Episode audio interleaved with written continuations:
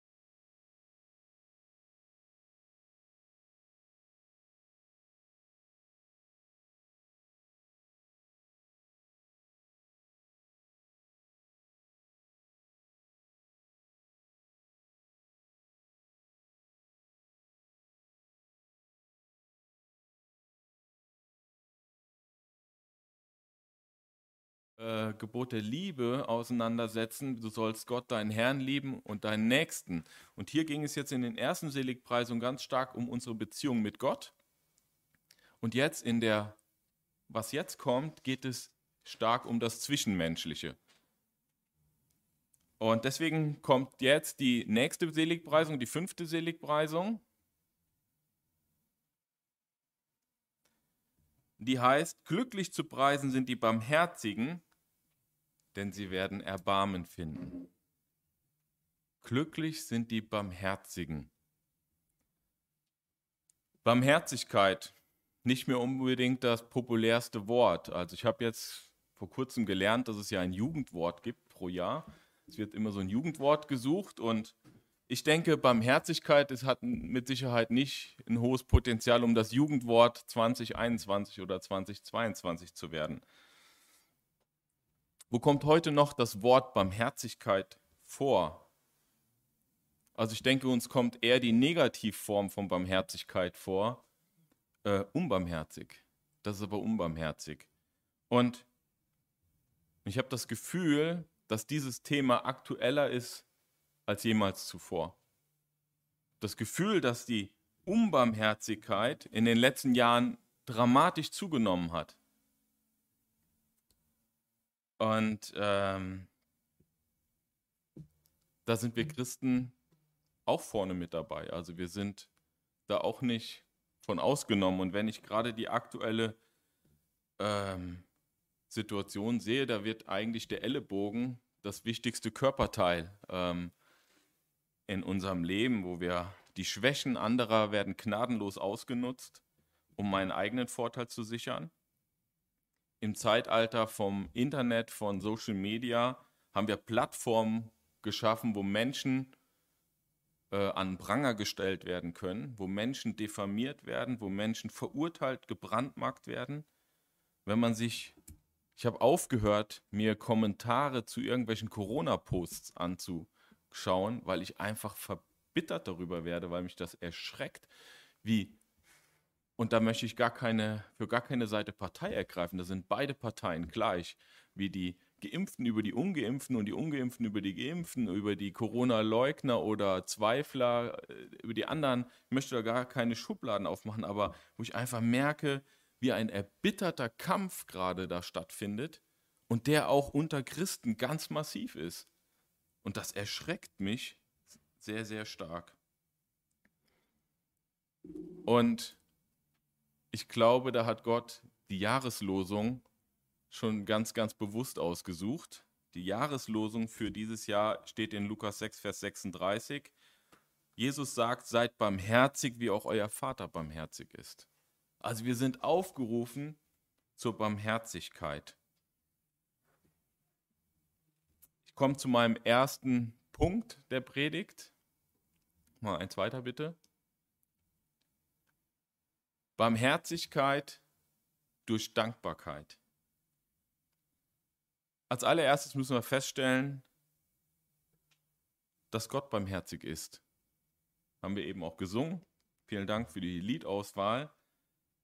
Und in der Bibel lesen wir das immer wieder, dass Gottes Wesen Barmherzigkeit ist, dass Gott ein barmherziger Gott ist.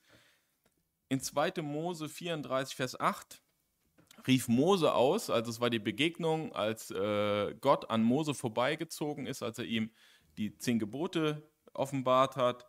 Und das sagt Mose, Jahwe, Jahwe, Gott barmherzig und gnädig, langmütig und reich an Güte und Treue. Also Mose erkennt, wow, Gott, du bist barmherzig, du bist gnädig, du bist langmütig. Oder weiter in 5. Mose 4, Vers 31 lesen wir, denn Jahwe, dein Gott, ist ein barmherziger Gott also wenn man von Gott spricht, kommt ganz, ganz oft Barmherzigkeit als ein Wesenspunkt von Gott. David schreibt im Psalm 86, Vers 15, Ach du mein Gott, äh, ach du, mein Herr, bist Gott barmherzig und gnädig, sehr geduldig und reich an Güte und Reue. Psalm 103, Vers 8, Jahwe ist barmherzig und mit Liebe erfüllt, voller Gnade und großer Geduld. Und so könnte ich endlose Bibelverse weiterführen. Die Bibel ist voll von Bezeugungen, dass wir einen barmherzigen Gott haben. Wir haben einen gnädigen und barmherzigen Gott. Doch habe ich oft den Eindruck, dass wir das so, dass das so eine Floskel ist, dass wir das so hinnehmen, ja klar, unser Gott ist barmherzig, gnädig, ja, er hat mir vergeben und Jesus ist für mich am Kreuz gestorben. Also mir geht es hoffe euch nicht, aber mir geht es oft so, dass ich feststelle, ich tue mich schwer damit, so diese, diese Dankbarkeit über das, was Jesus für mich getan hat, das zu ergreifen und das auch so richtig zu verinnerlichen. Ähm, in der Vorbereitung, ähm, ich hatte mir, ich war letzte Woche in Ulm und war endlich nochmal einen Abend alleine in Ulm in einem Hotel. Hab gedacht, cool, dann mir ganz viele von ganz vielen Büchern, von Kommentaren habe ich mir abfotografiert, dass ich abends im Hotel dann mich vorbereiten kann nochmal auf die Predigt. Ähm, und ja, und ich war einfach müde. Ich war platt und war alles andere. Also wenn ich angefangen habe zu lesen, dann bin ich eher weggenickt und dann habe ich gesagt, okay, ich gehe eine Runde, ich gehe eine Runde durch die Stadt und äh, aber ich habe vorher gebetet, habe gesagt, Gott, Lass mich begreifen, was Barmherzigkeit ist. Lass mich es besser verstehen. Lass es mich be besser ergreifen. Jetzt könnte man sagen, wow, gefährliches Gebet. Ähm, wir glauben ja daran, Gott, dass Gott Gebete erhört. Aber wir haben eben ja gesungen, Gott ist ein guter Gott und er wird nichts Schlechtes daraus machen. Aber manchmal ähm, reagiert Gott schneller, als man denkt. Ich gehe also so durch Ulm. Ähm, gehe dann auch gerne bewusst durch Gebiete, wo man nicht unbedingt so gerne durchgeht, wo, ja, ich sage jetzt mal, dass die Menschen, die dort rumlungern abends, ähm, ja, wo man sagt, okay, den, den will man nicht immer begegnen, aber ich möchte bewusst einfach, es hilft mir einfach auch zu, zu reflektieren, in welcher Welt wir einfach leben. Naja, auf jeden Fall habe ich ähm, mir was zu essen geholt, noch ein leckeres Eis, gehe dann so Eisschlecken durch Ulm, so an den Schaufenstern vorbei. Und dann komme ich ähm, an einem Geschäft vorbei, da war so im Prinzip der Eingang so eine, so eine Verwinkelung. Und dann habe ich gesehen, da lag ein Obdachloser. Der hatte sich da sein Nachtquartier eingerichtet. Ich nehme das zur Kenntnis und gehe weiter. Gehe ein Stück weiter und dann auf einmal spricht mich einer an und sagt, hey, hast du 50 Cent? Und äh, ich war erstmal verwundert, dass, dass er mich nur noch 50 Cent, normal heißt er, hast einen Euro. Ähm, und ich gucke so nach Kleingeld, gebe ein bisschen Kleingeld und er war mega dankbar. Und dann habe ich so gedacht, wow, äh, du sollst am Sonntag über Barmherzigkeit predigen. Jetzt hast du ihm hier was gegeben, aber an dem anderen bist du einfach so vorbeigegangen. Ich gehe noch so ein Stück weiter und dann lässt mich das nicht los. Dann drehe ich rum und ja, bin dann zu dem Obdachlosen gegangen. Wie auch immer, da will ich gar nicht zu sehr drauf eingehen. Ähm, junger Mann, noch 38 Jahre, sichtlich ein Alkoholproblem, äh, ist ein Messi, hat einen Einkaufswagen mit sich rumgeführt, der voll war mit Müll. Einfach nur Müll, Fliegen drumrum. Das hat er mit sich rumgeschoben, hat er auch mir erzählt, dass er Messi ist. Und ähm, ja, und dann haben uns so unterhalten. Und äh, hat er mich auch gefragt, so was machst du, was machst du hier? Und ich gesagt, ja, ich bin beruflich hier, bin über Nacht in einem Hotel. Ah ja, cool, hast du zu Hause auch ein Haus? Ja, hast du Familie, hast du Kinder? Ich so, ja. Er so, wow, du hast es geschafft. Respekt. Du hast es gepackt. Du hast, äh, hast eine Familie, hast Kinder, hast ein Haus, hast einen Job. Du hast es geschafft. Und ich so, puh, eigentlich das nicht das, was ich jetzt wollte, ne? Aber hättest du mich zehn Minuten vorher gefragt, hätte ich nicht gesagt, ich habe es geschafft. Hätte ich meine Lebensumstände anders beschrieben als, wow, super. Ähm auf jeden Fall, ähm, ja, wie es dann weiterging, äh, erzähle ich jetzt hier nicht, aber was, was ich gelernt habe damit, was Gott mir gezeigt hat, er hat mir noch ein paar andere Lektionen ge gezeigt, aber die passen nicht zum Thema, ähm, was er mir viel später gezeigt hat, nach der Begegnung, hat er mir die Frage gestellt, Sven, wärst du bereit, wenn ich dich fragen würde, willst du mit ihm tauschen? Er bekommt dein Leben, du bekommst sein Leben. Wärst du bereit dazu? Und ähm, das hat mich herausgefordert. Wärst du bereit, mit ihm zu tauschen? Er sehnt sich nach einem Leben, wie du es führst. Wärst du bereit zu tauschen? Die Frage hat mir Gott gestellt und hat mir gesagt, ich war bereit zu tauschen. Ich war bereit zu tauschen mit dir. Ich war bereit, mit dir zu tauschen und habe deine Schuld auf mich genommen das hat mich getroffen und hat mir beigebracht, was es heißt, Barmherzigkeit. Die Barmherzigkeit, die Gott mir erweist. Ich weiß nicht, wie du reagieren würdest, wenn Gott dich das fragt. Wenn er dich fragen würde, bist du bereit, mit dem Obdachlosen zu tauschen? Er kriegt dein Leben. Du lebst ab sofort auf der Straße, bist alkoholabhängig, Messi. Äh, bist du bereit zu tauschen? Damit es dem anderen besser geht.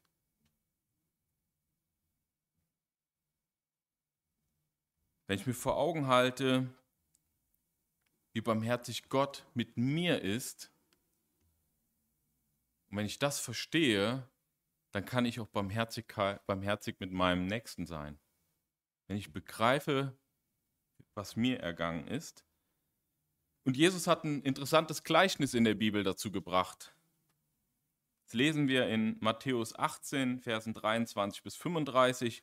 Das will ich jetzt nicht im Detail lesen, es würde zu weit führen. Ich erzähle es kurz. Es geht da um einen Schuldner, der dem König 10.000 Talente schuldet. Und der König sagt, gib mir meine Talente zurück. Nur um so eine Größenordnung von diesen 10.000 Talenten zu bekommen, ein Talent sind circa 6000 äh, Denare. Das sind 20 Jahre, muss ein Tagelöhner dafür arbeiten. Für ein Talent. Und er schuldete ihm 10.000. Also es sind Milliarden, wenn man es in Euro rechnen wollte, die er schuldet.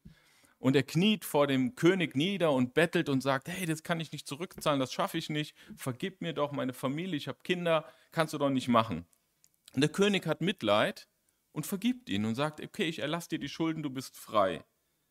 Jetzt hatte aber diese Schuld, dieser Schuldner wiederum auch jemanden, der ihm Geld schuldete. Der schuldete ihm im Verhältnis zu der Summe, die er dem König geschuldet hatte, Peanuts. Ein paar Euro schuldet er ihm. Was macht er? Er ist unbarmherzig. Er schickt denjenigen ins Gefängnis, weil er sagt, nee, wenn du mir die Schulden nicht zurück, der fällt auch auf die Knie und bittet um Verzeihung und sagt, ey, ich kann es nicht zurückzahlen, meine Familie, egal, du gehst ins Gefängnis. Der König, der ihm diese wahnsinnige Summe erlassen hat, bekommt das mit, dass er seine Reaktion auf seine Vergebung im Prinzip unbarmherzig war, sagt, okay, dann werde ich dich nach den gleichen Maßstäben beurteilen, du kommst auch ins Gefängnis. Er foltert ihn und schickt ihn ins Gefängnis. Und ähm, was will uns Jesus mit diesem Gleichnis sagen? Und Jesus sagte halt auch mit dem Gleichnis, hey, zu den Jüngern, zu denen er es gesagt hat, hey, wenn ihr, die euch Großes widerfährt, große Vergebung widerfährt, wenn ihr eure Reaktion darauf Unbarmherzigkeit ist, dann werdet ihr nach den gleichen Maßstäben be beurteilt. Und desto größer die Schuld ist, die mir vergeben wird, desto größer ist meine Barmherzigkeit doch auch. Also das heißt, wenn ich mir bewusst mache, ähm, welche Schuld mir vergeben wurde, umso dankbarer kann ich sein. Also Barmherzigkeit sollte keine Pflichterfüllung sein, ich sollte jetzt nicht sagen, okay, ich muss ja barmherzig sein mit meinen Geschwistern und mit meinen Mitmenschen, sondern Barmherzigkeit soll von innen herauskommen, aus Dankbarkeit, weil Gott mir gegenüber auch barmherzig ist. Amy Carmichael, eine äh, Indien-Missionarin, hat mal da Folgendes ge äh, geschrieben oder gesagt. Wenn ich davor zurückscheue, für die Wahrheit zu plädieren, um dadurch mein gutes Ansehen zu bewahren, wenn mir mein eigener Name wichtiger ist als das Wohl des anderen, dann weiß ich nichts von der göttlichen Liebe. Wenn mir, wenn mir mein eigenes Ansehen wichtiger ist als die Wahrheit für den anderen und das Wohl des anderen, dann habe ich nichts von Gottes Liebe begriffen. In Epheser 2, Vers 4 und 5 lesen wir, Doch Gottes Erbarmen ist unbegreiflich groß. Wir waren aufgrund unserer Verfehlungen tot, aber er hat uns so sehr geliebt, dass er uns zusammen mit Christus lebendig gemacht hat. Ja, es ist nichts als Gnade, dass ihr gerettet seid. Oder in Hebräer 2, Vers 17, Ihnen, seinen Brüdern und Schwestern, musste er in jeder Hinsicht gleich werden. Deshalb kann er jetzt als barmherziger und treuer Hohepriester vor Gott für sie eintreten. Ein Hohepriester, durch den die Sünden des Volkes gesühnt werden, weil er selbst gelitten hat und Versuchungen ausgesetzt war, kann er denen helfen, die ebenfalls Versuchungen ausgesetzt sind. Jesus wurde ganz Mensch und hat unsere Versuchung durchlebt und erkennt uns. Und ich wünsche mir, dass wir die Größe der Vergebung, die wir bei Gott erfahren, neu erkennen. Und dann aus Dankbarkeit nicht anders können, wie Barmherzigkeit zu leben. Dass wir unsere Nächsten lieben. Aber dass wir nicht nur ein, ein barmherziges Gemüt haben, sondern auch, dass wir den, den Blick für die Not bekommen. Dass wir einen Blick dafür bekommen, äh, machen wir die nächste. Barmherzigkeit durch den richtigen Blickwinkel habe ich es genannt. Machen wir noch eins weiter, bitte. Und um den richtigen Blickwinkel zu bekommen, können wir uns schon mal das Wort äh, Barmherzigen oder wir könnten auch Barmherzigkeit das nennen, egal. Ähm, Machen wir eins weiter. In dem Wort, kann man das erkennen, ist das Wort Arm und Herz drin. Also in dem Wort steckt schon Arm und Herz. Ein Herz für die Armen. Ein Herz für die Armen. In Sprüche 14, Vers 21 lesen wir, Wer seinen Nächsten verachtet, der sündigt, aber wohl dem, der sich dem Elenden erbarmt. Also Barmherzigkeit heißt auch den Blick für die Not des Nächsten zu haben. Den Blick, das Herz für die Armen zu haben. Jesus äh, wir lesen in Matthäus 9, Vers 35, wie Jesus durch die Städte und Dörfer zog. Und wir lesen dort, er lehrte in den Synagogen, verkündete die Botschaft vom Reich Gottes und heilte alle Kranken und Leidenden.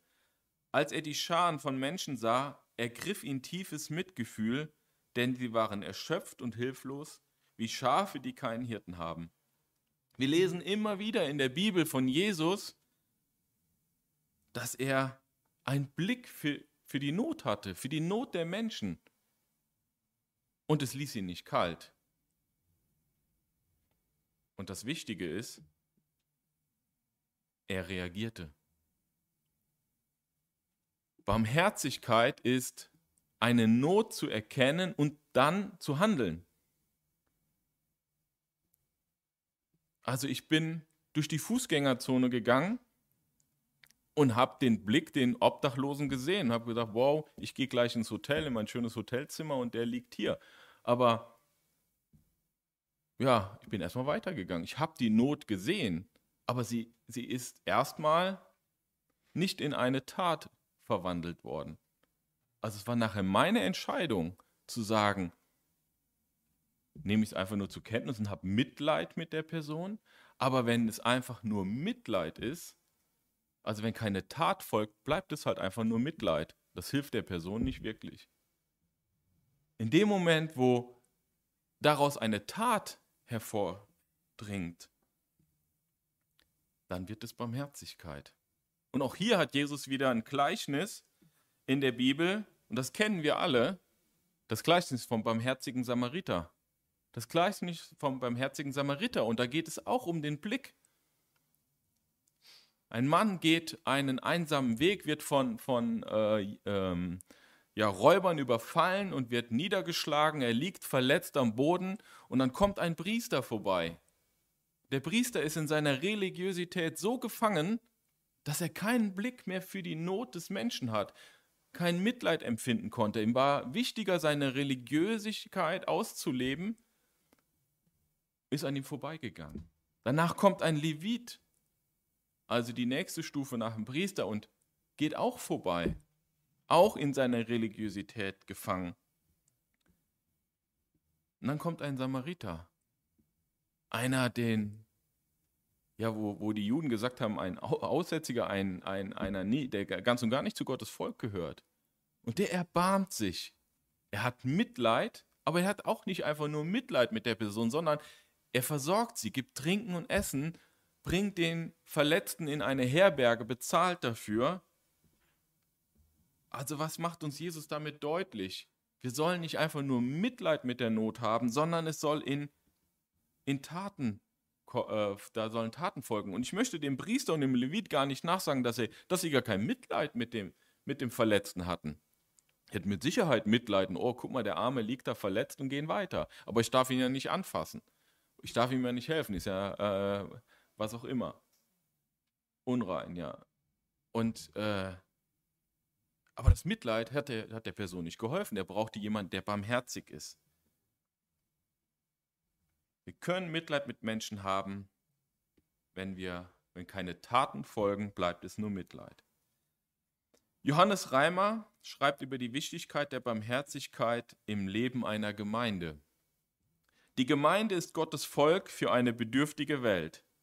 Nichts zeichnet sie daher mehr aus als Barmherzigkeit. Gleich zweimal zitiert Jesus die Stelle aus Hosea 6, Vers 6. Barmherzigkeit will ich und nicht Opfer. Die Barmherzigkeit gestaltet das Leben der Gemeinde sowohl nach innen, indem sie den Geringen in der Gemeinde hervorhebt und nicht überlastet, als auch nach außen. Also er sagt, wir sollen den Schwachen in der Gemeinde nicht überfordern. Und wir sollten auch als Gemeinde nach außen gerichtete Barmherzigkeit leben. Mach eins weiter, bitte. Ich möchte. Ja, nochmal eins weiter, sorry. Ich möchte euch einen Mann vorstellen. Ich weiß nicht, ob ich den euch hier schon mal vorgestellt habe in der Gemeinde. Und zwar ist das, der heißt heute Pastor Bill Wilson. Ähm, lebt in New York. Holl und ich durften ihn mal live und in Farbe kennenlernen. Bill wurde mit zwölf Jahren von seiner Mutter mitten in New York ausgesetzt. Mit zwölf Jahren wurde er an der Straßenecke abgestellt. Die Mutter hat wahrscheinlich gesagt, bleib hier stehen, ich komme gleich wieder. Bill wartete drei Tage. Drei Tage stand er an dieser Straßenecke und hat auf seine Mutter gewartet, die nicht wiederkam. Ein gläubiger Mann, der gerade auf dem Weg zu seinem Sohn, der im Krankenhaus lag, war, sah das Kind und äh, sprach ihn an und hat dann ihn erstmal mit Essen versorgt und hat ihn dann zu einem Sonntagsschulcamp, was gerade stattfand von der Gemeinde, hat ihn dort angemeldet, hat das bezahlt und hat ihn dorthin gebracht. Und in dem Camp hörte Bill zum ersten Mal von Jesus. Aber keiner wollte mit Bill beten, weil Bill so ein bisschen komisch aussah, zerrupft. Er roch auch nicht ganz so angenehm. Also was machte Bill? Bill betete. Und zwar sagte er oder er betete zu Gott, meine Mutter will mich nicht haben. Die Christen wollen mich nicht haben. Aber wenn du mich haben willst, hier bin ich.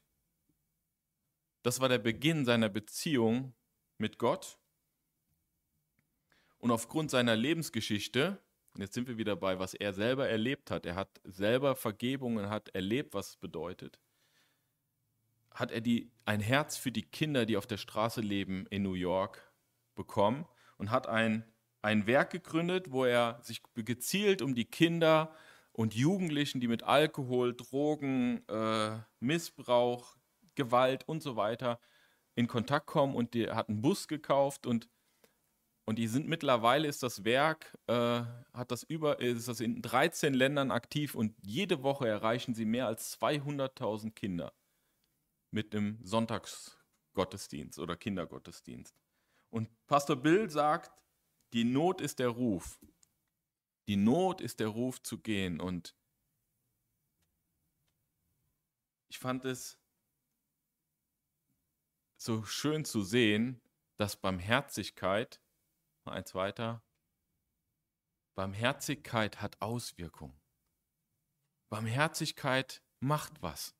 Der Christ der da vorbeigegangen ist, der hatte die, der hatte die Chance. Er konnte Mitleid mit dem Jungen haben und sagt, ey, ich bin in Zeitnot, mein Sohn im Krankenhaus, ey, hätte jeder verstanden. Ich habe doch jetzt keine Zeit, mich um das Kind zu kümmern. Mein Sohn liegt im Krankenhaus, ist verletzt, ich muss den besuchen, der wartet auf mich.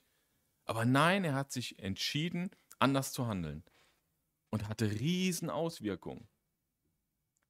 Ich habe mich gefragt, als ich diese nochmal die Geschichte jetzt reflektiert habe für die Vorbereitung, mir gedacht, hey, der hat drei Tage gestanden. Wie viele Menschen sind an dem vorbeigegangen und haben nicht reagiert?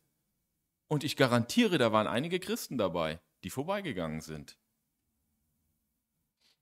Dort sehen wir, welche Auswirkungen es hat, wenn Christen den richtigen Blickwinkel haben. Wenn wir als Christen den richtigen Blickwinkel haben. Barmherzigkeit prägt auf zwei Arten durch ihre Anwesenheit, aber auch durch ihre Abwesenheit. Wenn Barmherzigkeit nicht da ist, wartet der Junge drei Tage.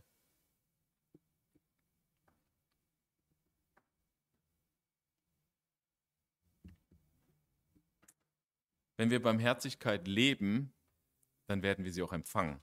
Das verspricht uns Gott. Gott sagt, äh, die Barmherzigen werden Erbarmen, glückselig sind die Barmherzigen, die werden Erbarmen empfangen. Also wir werden sein Erbarmen empfangen. Wir haben uns angeschaut, Barmherzigkeit entsteht aus Dankbarkeit. Lasst uns Gottes Werk an uns neu erkennen. dass wir mit Joseph Edison beten können, wenn meine anbetende Seele, o oh, oh mein Gott, all deine Barmherzigkeit erfasst, verliere ich mich in Verwunderung, Liebe und Lob. Also wenn wir uns bewusst werden, welche Barmherzigkeit Gott uns gegenüber zeigt, dann können und wir das richtig begreifen, können wir nicht anders wie in Verwunderung, Liebe und Lob fallen. Lass uns die Welt mit Jesu Augen sehen, also mit dem richtigen Blickwinkel und berührt werden. Lass uns dafür beten, dass, dass wir berührt werden und dass wir nicht anders können, als der Not zu begegnen und das Taten folgen. Wir haben heute den, den Kommentar von Amy Carmichael gelesen, dass, dass es wichtiger ist, dass wir dem Nächsten begegnen oder dass, wenn wir es nicht begreifen, dem Nächsten richtig zu begegnen, dass wir Gottes Liebe nicht begriffen haben. Wir haben das Beispiel jetzt von Pastor Bill gesehen, der, ähm, ja, wenn man ihn live erlebt, echt ein crazy Typ ist. Also der ist äh, schon besonders unterwegs. Aber was beide vereint, ihnen war es egal, was Menschen über sie denken. Ihnen ist egal, was andere über sie denken. Ihnen geht es darum, was will Gott von mir. Das ist ihnen beiden wichtig. Und so ging es auch Jesus. Jesus war es egal, was die geistliche Elite über ihn sagt. Ihm war es wichtig, was der Vater über ihn dachte und was der Vater wollte. Ihm war die oberste Priorität das, was der Gott, der Vater will. Ich weiß nicht, wie es euch damit geht, aber mir geht es oft so, dass es mir wichtiger ist, was denken andere Menschen über mich. Ich will es anderen Menschen recht machen. Ähm, aber das ist mein Gebet heute, dass ich das verändere. Dass mir wichtiger ist, was Jesus über mich denkt, was Gott über mich denkt. Und deswegen klaue ich jetzt mal den Spruch von äh, Jürgen Vögele, mach es zum Gebet. Und ich möchte, aha, bitte nächste Folie. Und ich möchte Psalm 139, die Verse 23 und 24 zu meinem Gebet machen. Erforsche mich, Gott, und erkenne, was in meinem Herzen vor sich geht. Prüfe mich und erkenne meine Gedanken. Sieh, ob ich einen Weg eingeschlagen habe, der mich von dir wegführen würde, und leite mich auf den Weg, der ewig Bestand hat. Ich möchte einen Weg einschlagen, der mich, der uns näher an das Gemeindethema Wir Gemeinde heranführt, indem wir das doppelte Gebot der Liebe, indem wir erkennen, wer, wer Gott ist und daraus aus Dankbarkeit nicht anders können, als praktisch Barmherzigkeit zu leben. Wir werden jetzt ein Lied singen. Das Lied äh, heißt Heiliger Geist von Timo Langner. Und da geht es darum, äh, da heißt es in dem Text, Heiliger Geist, leite, die Zeit, zeig uns den Weg, führ uns zum Thron, Geist Gottes, komm. Und ich glaube, wir brauchen das neu von Gottes Geist erfüllt zu werden, von Gottes Geist geleitet zu werden. Und ich möchte dich ermutigen heute, sing das Lied gleich bewusst mit. Wir dürfen wieder singen und sing es bewusst mit, sing es betend zu Gott, dass Gott dich mit seinem Geist füllt, dass er dein Herz prüft und dass wir verändert werden und nicht nur, dass Jesus mit seinen Seligpreisungen die Dinge auf den Kopf stellt, sondern dass wir mit Jesus diese Welt auf den Kopf stellen, die es so dringend braucht. Sie braucht Barmherzigkeit. In einer unbarmherzigen Welt braucht es Menschen, die Barmherzigkeit leben. Und das wünsche ich mir, dass wir das als Christen sind. Und ich möchte dich ermutigen, dass du nächste Woche Psalm 139, die Verse 23 und 24 zu deinem Gebet machst. Und ich bin davon überzeugt, so wie Jesus mein Gebet sehr, sehr schnell erhört hat, und mich herausgefordert hat. Ähm, das hat sich jetzt eben ganz leicht angehört, aber das war echt eine Herausforderung dieser Abend für mich. Ähm, aber der ist mir so viel wert. Dieser Abend, davon werde ich noch lange zehren. Und ähm, möchte euch da ermutigen, macht es zum Gebet. Und wenn wir das als Gemeinde zum Gebet machen, dass wir unser Herz erforschen lassen, uns von ihm verändern lassen, und ich glaube, dann wird es Auswirkungen für uns als Gemeinde haben, dann wird es Auswirkungen für unser Leben haben.